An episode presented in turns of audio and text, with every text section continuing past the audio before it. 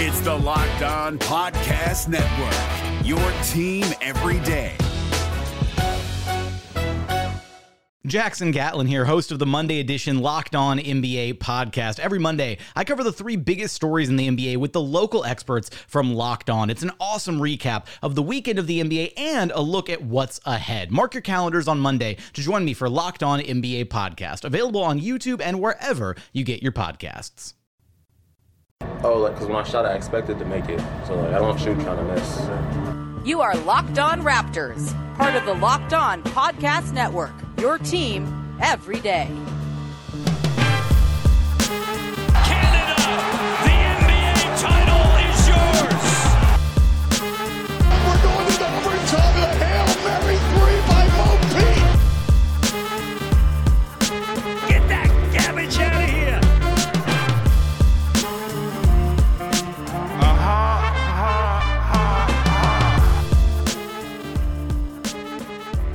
Hey, what's going on? Welcome to episode number 798 of Locked On Raptors for Monday, October the 5th. I'm your host, Sean Woodley of RaptorsHQ.com. You can find me on Twitter as always at Woodley Sean.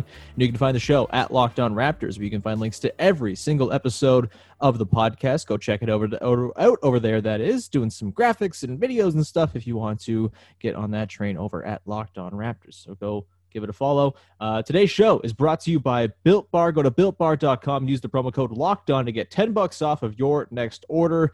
Be sure to get on over there. Right now, more on them a little bit later on in the podcast. All right, on today's show, we continue on with our set of series season reviews for all of the members of the Toronto Raptors. One by one, we are working our way through the roster. Last week, we talked about Rondae Hollis Jefferson and Marc Gasol and Kyle Lowry in what was one of my favorite episodes of the podcast ever last Thursday with Katie. Go check that out. And today, we continue on with another star member of your Toronto Raptors. It is Pascal Siakam, who, uh, you know, despite a not so good playoffs, was very good this season. And we're going to dive all into the season that was and the season that is to come next year, as well as a very good listener question in the back part of the show. And joining me to do all of that and more is our friend from the Neon Playbook from Yahoo Sports, tearing it up over there. And of course, the Dishes and Dimes podcast. It is Yasmin. Yasmin, what's going on?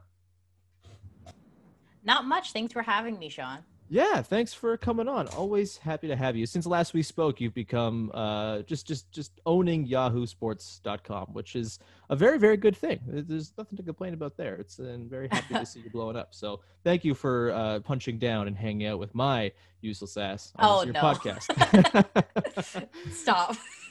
I will not. Uh, all right. So yeah, we mentioned Pascal Siakam is the guy we are diving into today. So we begin, as we always have begun, with these season review episodes with a look at the season that was. He earned himself second team All NBA. He was an All Star starter for the first time, and he kind of fizzled out in the postseason after a very encouraging season in which he averaged 23 points a game, 7.3 boards, three and a half assists. He shot 36% from three, and for a large part of the season was the biggest portion of the Raptors offense night to night, and they were really good with him on the floor. And also, their worst on off split with a guy on the bench came with Pascal sidelined as well. So their success was very much tied to him. He drove winning in a way that I did not expect to see in his first season as the number one option, taking over for Kawhi Leonard on the pecking order.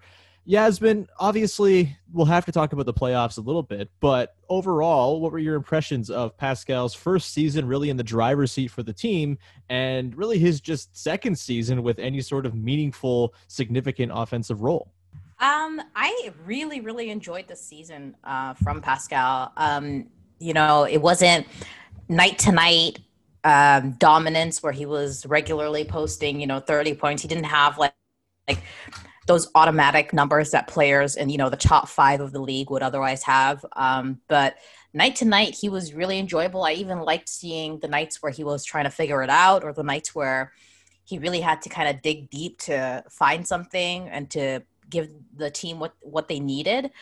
Um, and it was it was really cool to see. Um, and what's interesting about Pascal is that perhaps it's like from his beginnings as a bench player, but um, he if he doesn't have it on a particular night, he has this really cool ab- ability to kind of just um, impact the game in different ways, Mhm. which I think stems from being uh, once a role player. And you know, Kawhi Leonard does the same thing, where if he's not having a particularly efficient night, which is pretty rare, but it did happen a couple of times in last year's playoffs, um, he would you know get 18 rebounds or he would play um he would he would make you know that uh game saving uh defensive play at the end and we had so many moments from that from Pascal which you know I think his future will be as a really really well-rounded player um who finds different ways to impact the game. So I, I really enjoyed this season for Pascal. I'm really excited for next year because, you know, he has that precedent for just year to year growth. And I'm really excited to see what he comes back with. And I'm not even talking about um, adding a million skills or anything. Like, I'm not really expecting that. I think he's kind of reached the,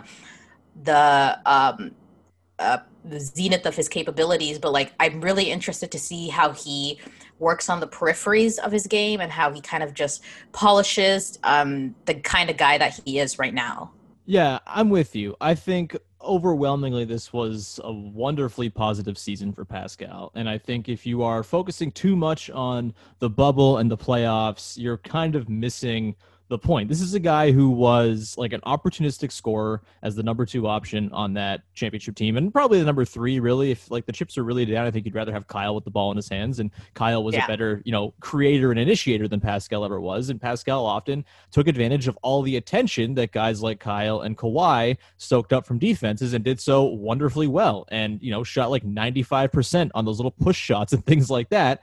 This season, it was a completely different set of circumstances for him. And I think it's really easy to kind of overlook how impressive it was that he just totally overhauled his shot chart in a way that I, it's got to be kind of unprecedented the way he did that and also maintained like pretty reasonable efficiency like no was he not he wasn't like scoring at like a 63 true shooting or anything like that the way he did for much of his third season and, and the championship season but to maintain like i think it was something like a 56 or 57 true shooting over the course of the season shot 36% from three uh, in a season where he kind of abandoned corner threes and it was like all from above the break a lot of it pull-ups like it's just really hard to do that on the fly with one summer to work on it and coming back and being able to completely change the places you're getting your shots from. And i don't think it's surprising that there was a drop off in efficiency. You know obviously his mid-range game still needs some work. I think you know the situations in which he was getting those push shots around the basket and getting close to the rim were obviously a lot more sort of burdensome and with a lot more resistance than they were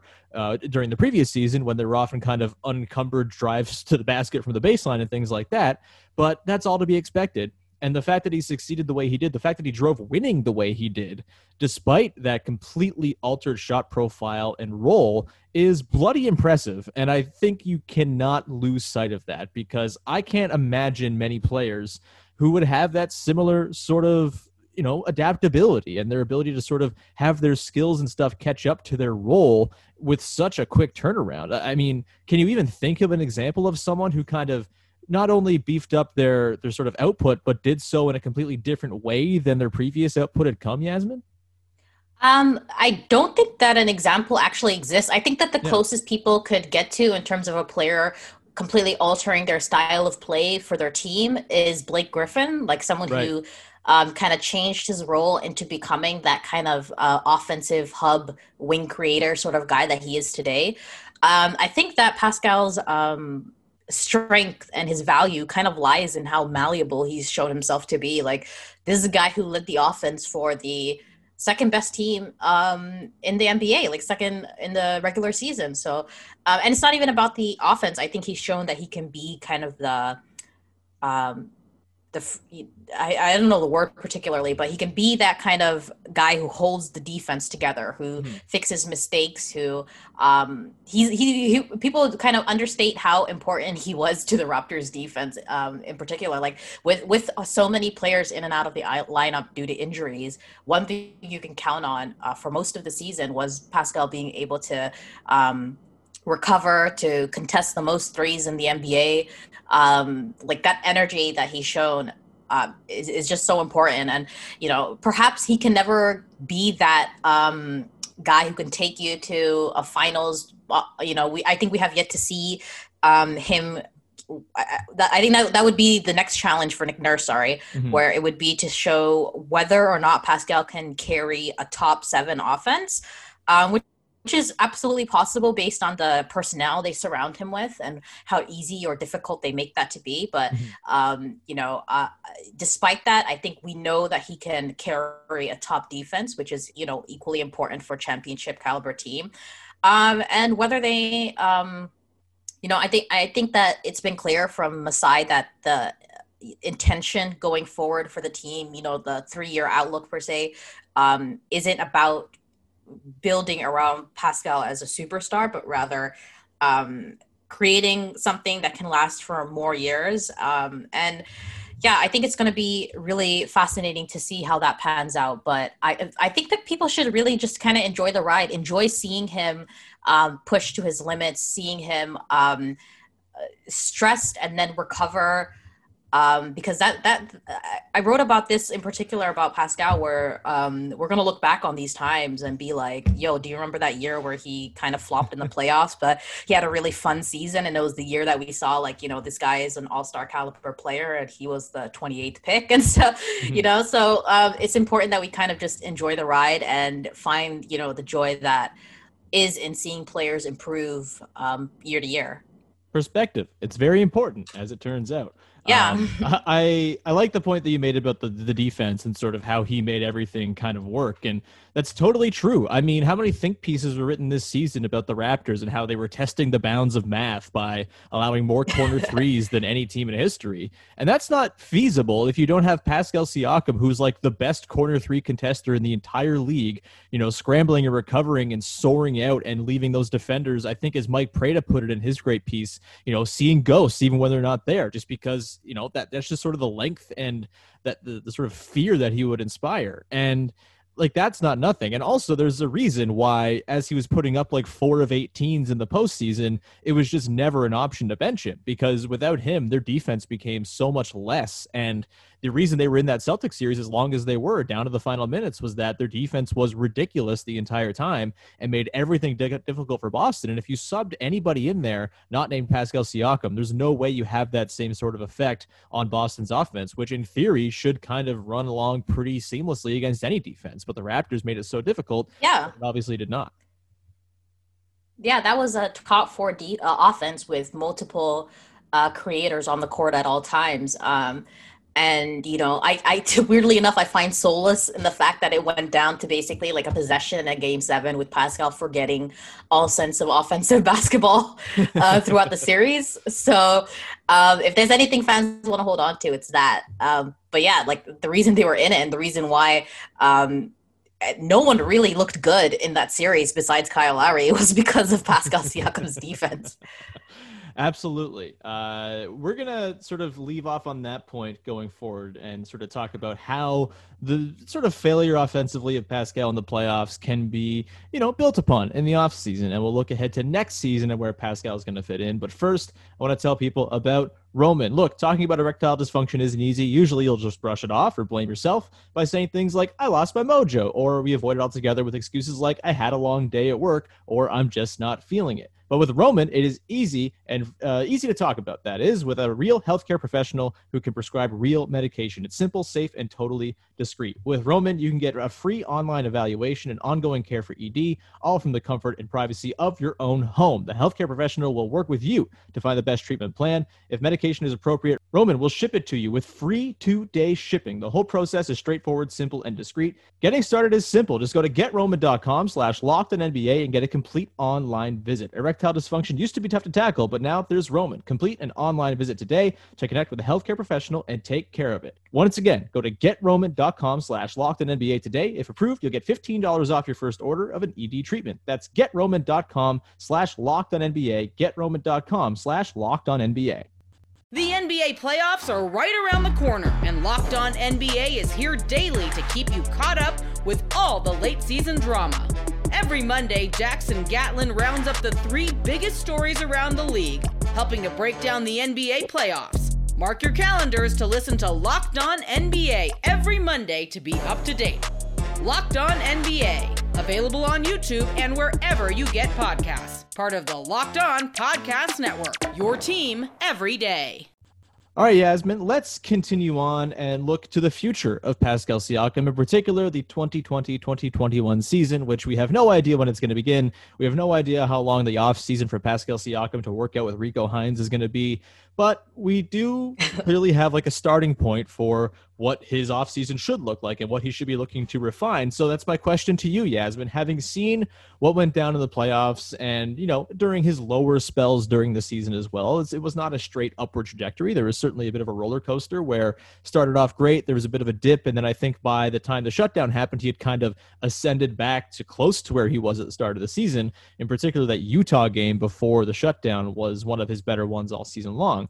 And so with that, you know, taking all of it into account, Yasmin, what do you think Pascal most needs to work on ahead of next season, where presumably he's going to be the number one option once again? Um, I think it's less dramatic than what people think. You know, I after that series, people are like, you know, he needs to overhaul his offense. He needs to develop, you know, a better.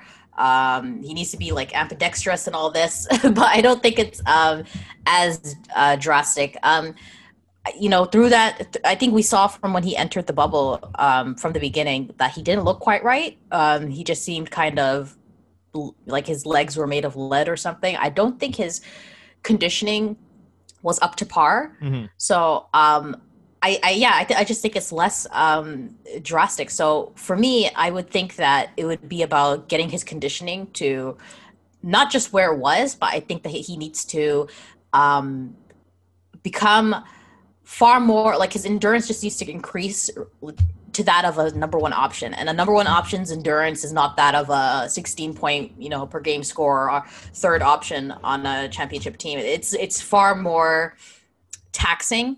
So i think that getting his um, endurance up is very important. I think that um, increasing his balance is another thing for him. Um, he's so slinky and uh, his angles are very um, difficult unless he develops a better balance i think um, maybe becoming a little bit stronger uh, a better handle it's all like just things on the fringes that i think that he can tighten up mm-hmm. that would ha- end up having a huge huge impact on his game altogether but i think that the number one thing would be a tighter handle yeah. because the one thing like I for uh power forward, his handle is great. Like it's up there as among the best for power forwards.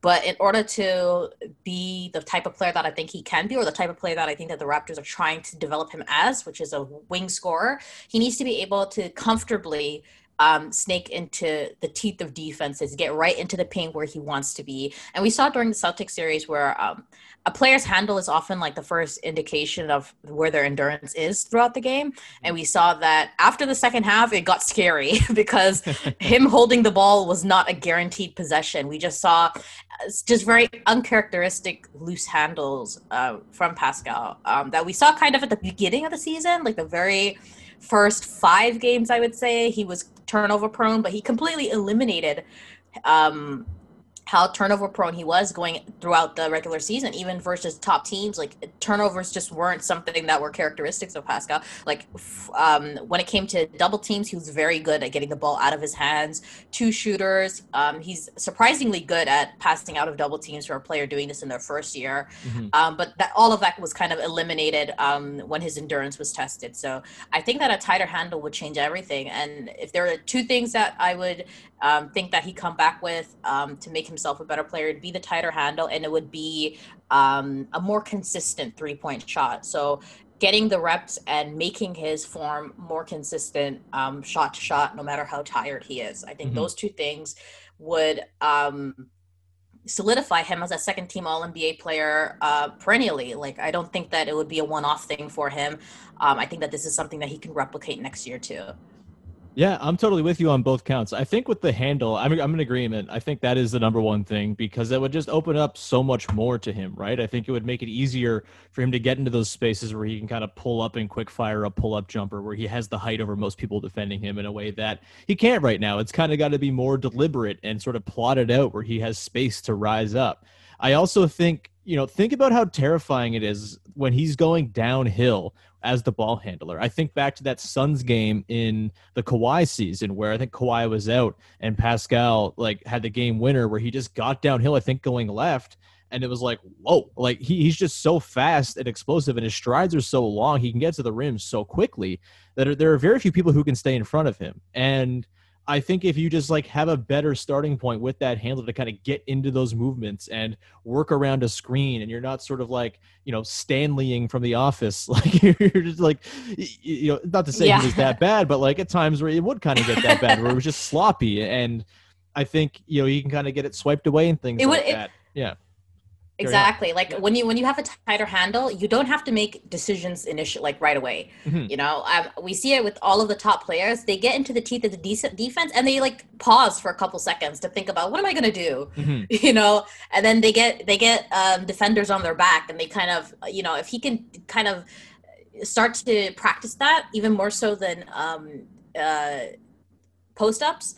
I think that would be uh, like a kind of a game changer because uh, with the construction of the Raptors, what's really good about it is that because they are five out, you can't build a wall against Pascal. So hmm. usually on a night to night basis, he has the upper hand. And one thing that has been true about him even since the championship season was that if you uh, give him the height advantage, he's most certainly scoring on you. You know, we saw it versus Draymond. We saw it versus you know when Iguodala had chances on him, like throughout the season as well. If he has a height advantage, it doesn't really matter how good of a defender you are because he finds those angles and he gets over you. He's not afraid to do that. But that was completely eliminated in the Boston series uh, versus Jaylen Brown, who I don't think would have stood a chance in a regular season matchup uh, because of um, just how the impact the bubble kind of had on Pascal. Like he told us that he didn't play, um, he hasn't really touched a basketball for months, and I kind of chalked it up to players um, trying to uh, lower our expectations so that they can surprise us. because I'm pretty sure Giannis said the same thing. Yeah. But he he truly did not touch a basketball, and it was really really evident.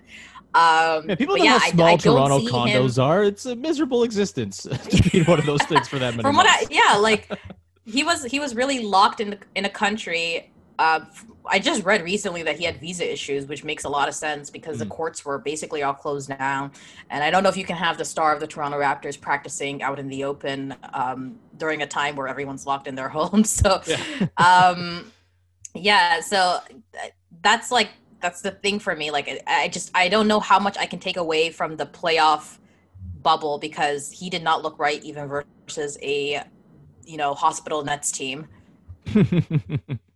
Yeah, I, I think with Pascal too, like there, I think there was this impression that, like, even just from watching the Celtics series, that like he needed to like be stronger and work on his strength because he was kind of getting battered around by Jaylen Brown on those post ups and things like that. But like, I don't think that's the case either. He's really strong as it is, and like a lot of the post ups he would have in the regular season kind of, you know, illustrated that he would just kind of bully guys and back them down until he could just kind of plop it in over them. And I, I just Guy's feel like, bigger than Jaylen, yeah. yeah like he's a big dude. He's thick. Like he's like i think he's deceptively strong. And, and so that's not even something i'm so much concerned about. I, I think the handle thing is really what it all keeps coming back to for me. And what i'd really like to see is you know how jayson tatum kind of like will see a hole will drive into it and then kind of hit it like a running back almost where he'll like kind of pick the ball up. He's strong with the ball going up. You know pascal does this thing where he's a little bit timid. He won't hit those holes the same way because he's worried about getting swatted away. So he's got to be more probing about things. Exactly. and then when he kind of goes Yeah. up for finishes he kind of goes up with like one hand sort of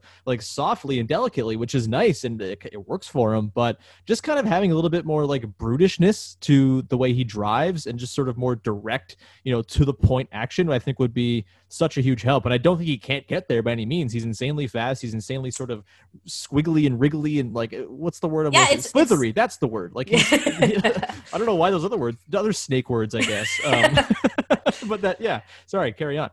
No, I agree. Um, and I feel like um, people, you know, people suggesting that he gain a mid range and all that. Those things aren't immediately tangible. I don't think. You know, those things take. I feel like a couple of years to kind of brew. Um, there are stages in the programs required to, you know, gain a, a respectable mid range soon enough. And I feel like Nick Nurse wouldn't be using that kind of play unless it was a high percentage shot. Uh, or it developed to a high percentage shot. But for Pascal, I feel like a handle is something that's very, very tangible for him. I can, you know, with what, what will probably be five to six months off, it's it's a very easy thing for him to get. And interestingly enough, um, Jayson Tatum's handle was I think I feel like the biggest people talk about his sidestep three and all that, but his handle tightening over the off season Mhm. is what I think transformed him into the, the a top tier superstar. You know what I mean? Mhm. Um, that's something that he didn't have. It was it, driving for him was always a he would look down because he wasn't sure about his handle. It he was he had a lot of tunnel vision, but when you can look up and you, you can uh, navigate the defenses and you know we see him utilize those screens set for him that has been like the a game changer for him. And with pascal i feel like just tightening that handle would allow him to gain even more advantages than he already physically has because he's already kind of a bit of a unicorn. So Mhm. um that would be that would be yeah the next step for him is the handle and endurance. I feel like that would just be a game changer for him Me, the person who can't dribble a ball between my legs, telling Pascal Siakam to tighten the handle. Go do it. Uh,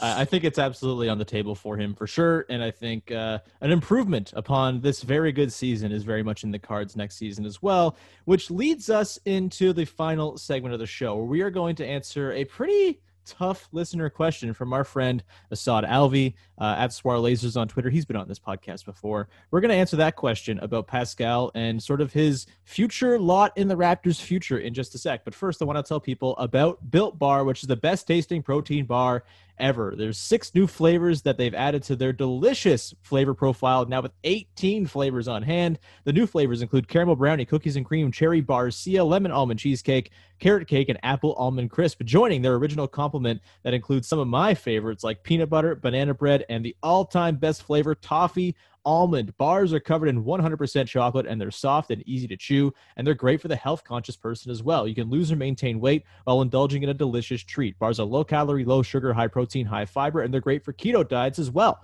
The flavors you got on hand, for example, peanut butter, 19 grams of protein, 180 calories, 5 grams of sugar, and 5 grams of net carbs. And the brand new Cherry Barcia, 17 grams of protein, just 130 calories, 4 grams of sugar, and 4 grams of net carbs. On the whole, you are not going to find a protein bar that both tastes and feels as good when you're chewing it and also is as healthy as a built bar. There's seven times less sugar in a built bar than there is in a Clif bar, for example.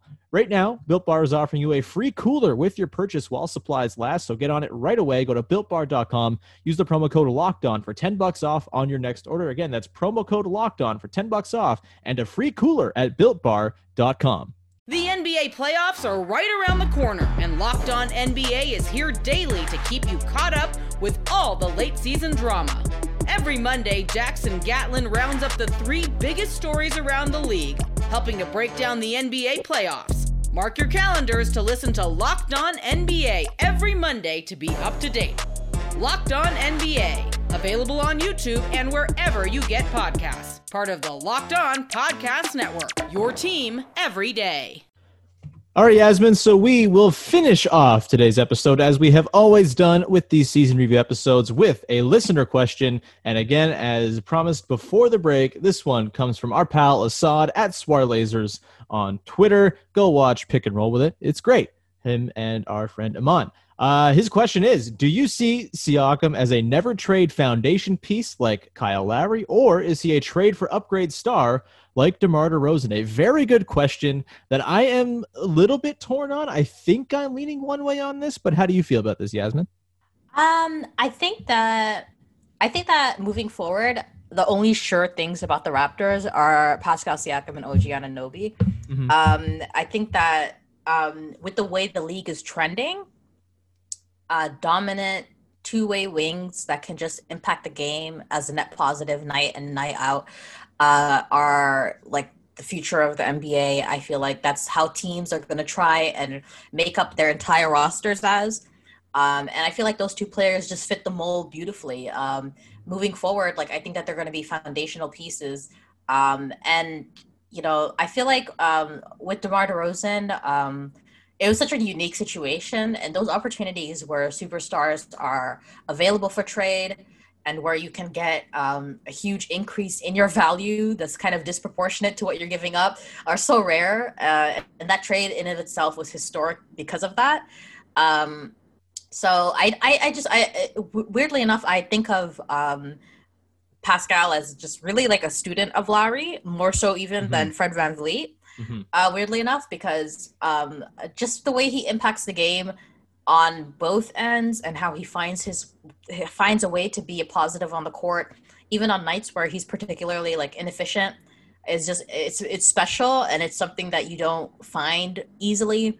So um, because of that, that's why I think that they're going to stick with their two wings and try and find ways to build around that moving forward. And I think that I think that Pascal's already proven that he can be um, that sidekick to a dominant wing if Masai uh, elects to bring that into the roster moving mm-hmm. forward. So um, because of that, because of that alone, he's a max player. I think people need to realize that he's not overpaid.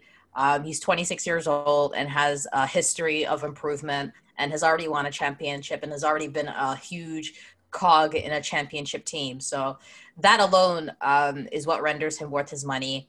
And I think that if the Raptors intend to be another one-off championship team, yeah, trade him, get another superstar.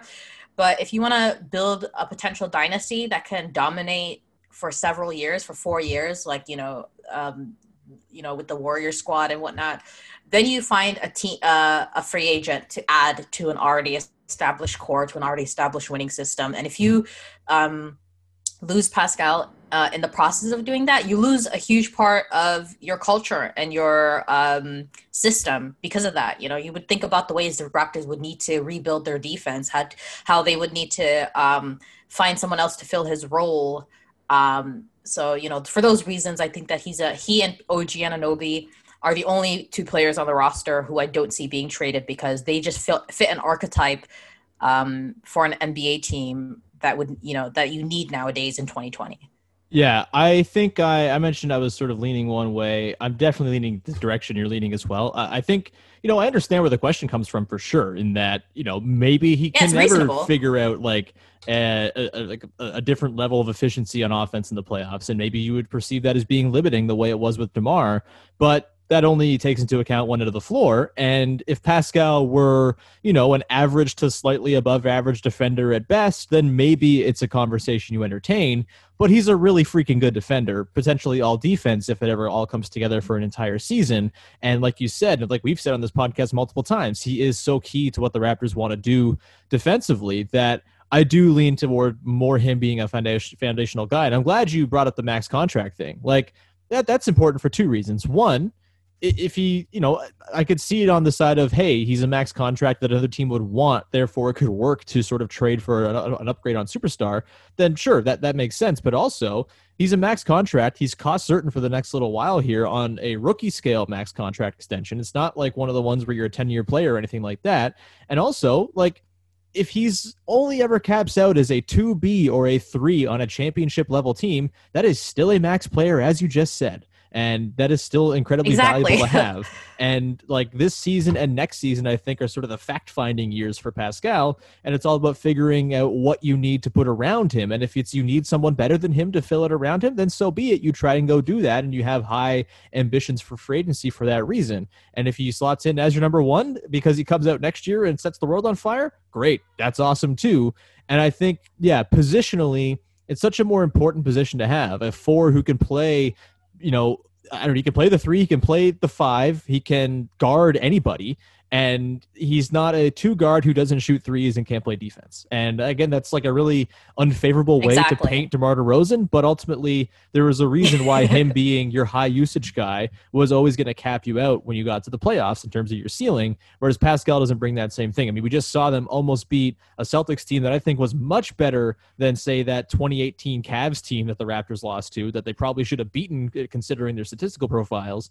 And that was because DeMar really couldn't hang and had to be benched in that series and bring in lesser players. Whereas even when Pascal's offense wasn't, you know, hitting in that Celtics series, his defense was still there and he could still be on the floor and you could achieve your best self with him out there as opposed to not. And so, yeah, I, I think I lean right. more towards the foundational side of thing. My question, Yasmin, is like, and, I'm trying to even think of yeah. if a star were to become available. Like, who are we talking about here? And at what point would you say, yeah, that's a guy I would trade Pascal for straight up? Because there's not a ton. Like I think Pascal's value is probably higher right now than Demar's wasn't when he got traded. And again, that's not right. a slight to Demar. It's just it's a two way game, and Pascal offers both ways of the floor. And now you're thinking like, okay, who are some of the stars who might come up over the next few years? Maybe it's Karl-Anthony Towns. Maybe it's, um, you know, Bradley Beal. Even then, like it, that, that doesn't seem like a pretty that doesn't seem like a trade the Raptors would want to pursue because of again the two way aspect of things. But is there someone out there who might be on tap to be disgruntled in the next few years? He would think, okay, that's the guy the Raptors should cash in Pascal for and, and sort of make him that trade for an upgrade star like Demar was. Um, the only situation I could think of would be a player at his position, which would, you know, I feel like Giannis is the only option, someone that's his age that would be on a long-term contract if he signs his supermax and um, elects to um, request a, tra- a, trade. So that would be, you know, the only situation I can think of. Um, it would have to be a dominant wing um, that's unhappy with their situation, and there's very few of that, you know, in the NBA right now. I, I don't think I would do it for a um, a backcourt player. I don't think I would even do it for a center right now. Um, I think that it would have to fit the scheme of the team. Uh, and it would have to be for a two-way player. So that's the only scenario um, that I can uh, think of where it would happen. And I'm not saying that it wouldn't, and I wouldn't say that I wouldn't be open to it because you know the like Mas- Masai always says that the objective is to win, at, you know, at any cost. Um, and you know, I think we saw. I think it's important for fans to uh, remember that we saw with um, the Milwaukee Bucks that it's not just about that one uh, dominant superstar player. It's about the environment that you kind of build around them and the pieces that you put next to them. Um, and you know, if if if uh, if, if if if we've learned anything uh, in the last two years, is that um, it, it you know it's about putting the players next to them that um, are opportunistic, that can find um, uh, advantages, and that can fill in for that superstar role on a um, semi-regular basis, which Pascal did when um, Masai was when uh, sorry when Kawhi Leonard was off on his rare nights, um, and you know if that makes him you know that alone I think makes him a max contract guy, and if if, if by their metric. Kyle Lowry himself wouldn't be a max contract guy because he's not a top five player. Mm-hmm. You know, if, mm-hmm. if, it, if it was only reserved for those type of types of players, then it wouldn't make sense. It's also reserved for uh, number two guys and number three guys that can bring you a championship. You know, we see it with Klay Thompson, we see it with even uh, I think Draymond Green is on a max contract. You know, hmm. so um, I yeah, you know, I think that I think that uh, for me, I I I envision a, a three wing team where OG and Pascal are major players. That's I think that's the future for the franchise. Um, and I think that the only the only um, piece that is kind of uh, that has a more unsure future would probably be Fred VanVleet. I don't know the direction that this team moves in and whether he fits in or not, but I think those two guys are the only sure things. Yeah, I think that makes a ton of sense, and that feels like a pretty good place to leave it for today. Yasmin, thank you so much for joining me today to offer your wonderful expertise. Where can people check out your work? Um, my blog, the Neon Playbook. I'm posting something today. Um, I've have I have a few pieces written for basketballnews.com and Yahoo Sports Canada, um, which has been really fun to do. Um, and yeah, what can I say? I like talking Pascal. yeah, I, I, gave you the option to pick from anyone left, and it was pretty quick. Yeah, we're doing Pascal when, when we uh, set. yep, so, I was surprised, surprised him and OG weren't taken. yeah, I've been trying to leave some of like the the bigger, sexier names for later on, and getting some of the end of bench guys out of the way. But everything. Who wants Rondae? yeah, well, Vivek wants Rondae. Apparently, we did him last week because he was just so keen on talking about Rondae Hollis Jefferson. I love it. Reason. Yeah, but Rondae is a great play to talk about. we're into a good run now. Katie picked uh, Kyle for for Thursday's episode. We got Pascal in today. We'll probably get OG in at some point this week as well and a whole bunch more. We might even talk about Kyle Lowry, movie star, sometime this week. Apparently, he's going to oh, be in an Adam great, Sandler yeah. movie, which is fantastic. So we'll even talk about that.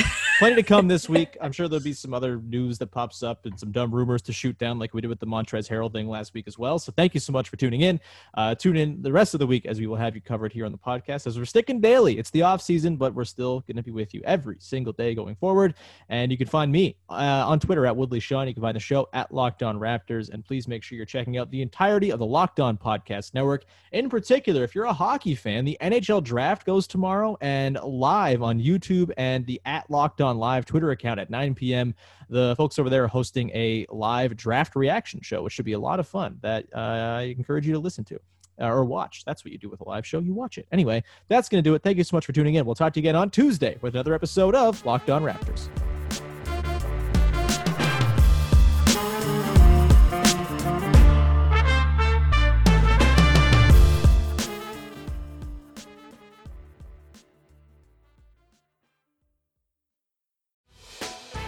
Hey, Prime members, you can listen to this Locked On podcast ad free on Amazon Music. Download the Amazon Music app today.